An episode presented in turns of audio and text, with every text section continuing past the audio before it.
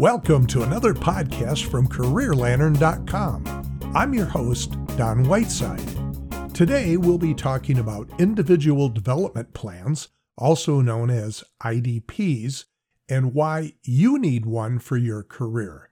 If you're unfamiliar with IDPs, I'll explain what they are and why you should have one. Are you currently working at a job where your employer requires you to complete some type of IDP? If so, their use of this tool may or may not be consistent with its true intended purpose. If IDPs are a sore spot with you, then your employer may be abusing them, and you might be immediately turned off by this topic. If that's the case, please continue to listen anyway, and I'll talk more about IDP abuses later. The U.S. Office of Personnel Management an agency of the federal government, has a pretty good definition of an IDP, and I'll adapt and shorten it for our purposes. Whether for use on the job or yourself personally, an individual development plan can be defined as a tool to assist an individual in career and personal development and in reaching short and long term career goals. Okay, so what exactly does all that nice verbiage mean? In short, it means in order to successfully reach one's career goals, planning is required, and an IDP is the tool designed to assist in that task. Most people do not meet their career goals by just aimlessly wandering through life from job to job. Rarely does a dream job simply fall into your lap. So, in order to successfully pursue a goal, you must determine what actions are necessary to achieve it. Suppose you've targeted a career in a new line of work, or maybe you want to advance up the ladder with your current employer. Either way, you need a plan. Your plan will consider multiple factors. For example, what education, degree, skills, or special training is required, what experience is necessary, do you need to have certain credentials, such as a license or certification?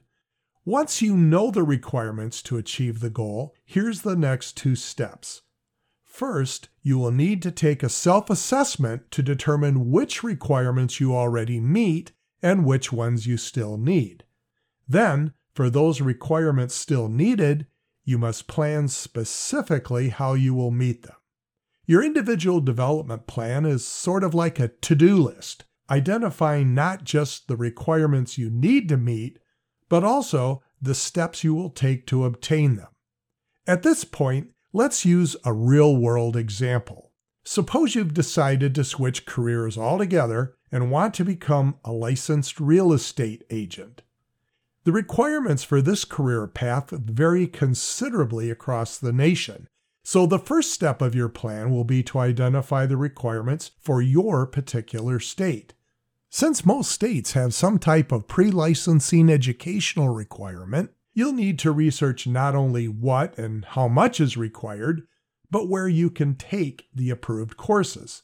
Some states also require the applicant to be fingerprinted, receive a background check, have at least a high school diploma, or obtain work experience under a licensed real estate broker. Again, if these items are prerequisites in your state, you'll need to identify specifically how you plan to meet them.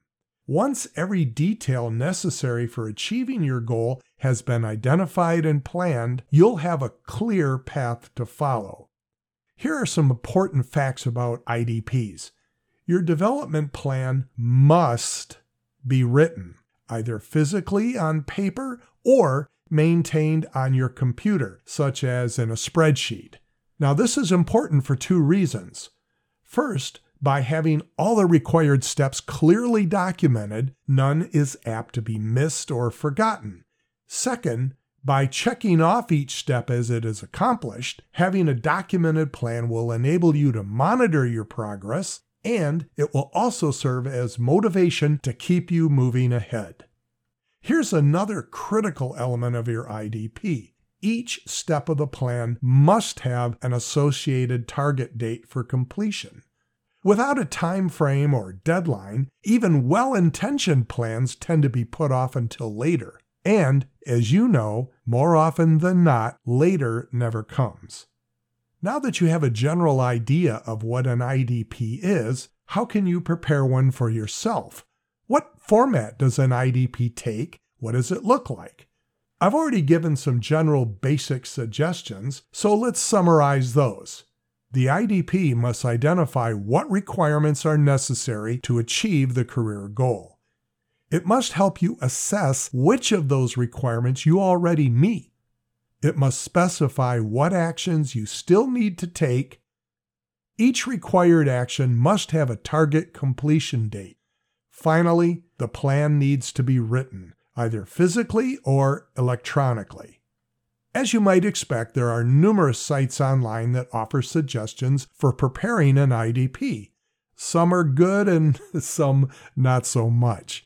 If you're going to use a form online, I suggest looking at those on college and official government websites.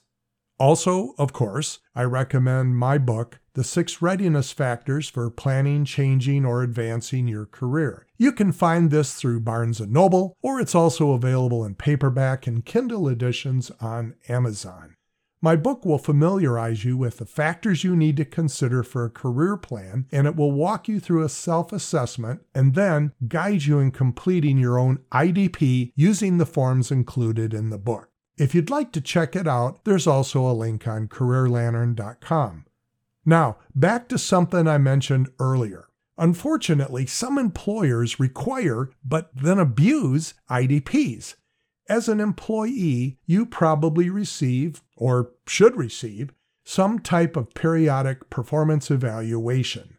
These evaluations are typically done annually or usually more frequently for new employees. They're known by many other names, such as appraisals, ratings, reviews, and they also come in a variety of types and formats. Most employees, and often their supervisors as well, typically dislike receiving or having to give performance evaluations. After all, an evaluation critiques a person's work and may involve sensitive and difficult conversations. And to make matters worse, some employers improperly tie completion of an IDP to the annual performance evaluation. Referring back to the definition of an IDP by the Office of Personnel Management, it clearly states, and I quote, an IDP is not a performance evaluation tool or a one time activity. It should be looked at like a partnership between the employee and the supervisor. If you have to complete an IDP at your job, does it meet that definition? If not, they're using IDPs improperly. As the definition implies, this tool should not be used as something to beat you up about at performance evaluation time. Instead, it should be a positive experience, something apart from your evaluation that encourages you to grow professionally. Again, whether for use personally or on the job, an IDP is a tool to assist you in reaching your short and long term career goals. If you don't already have an IDP, consider developing one today. It will serve as your roadmap to career success. Thanks for listening, and visit CareerLantern.com for more information about planning, changing, or advancing your career. Be sure to subscribe to my blog posts and podcasts to receive the latest updates. Good luck in pursuing your career goals.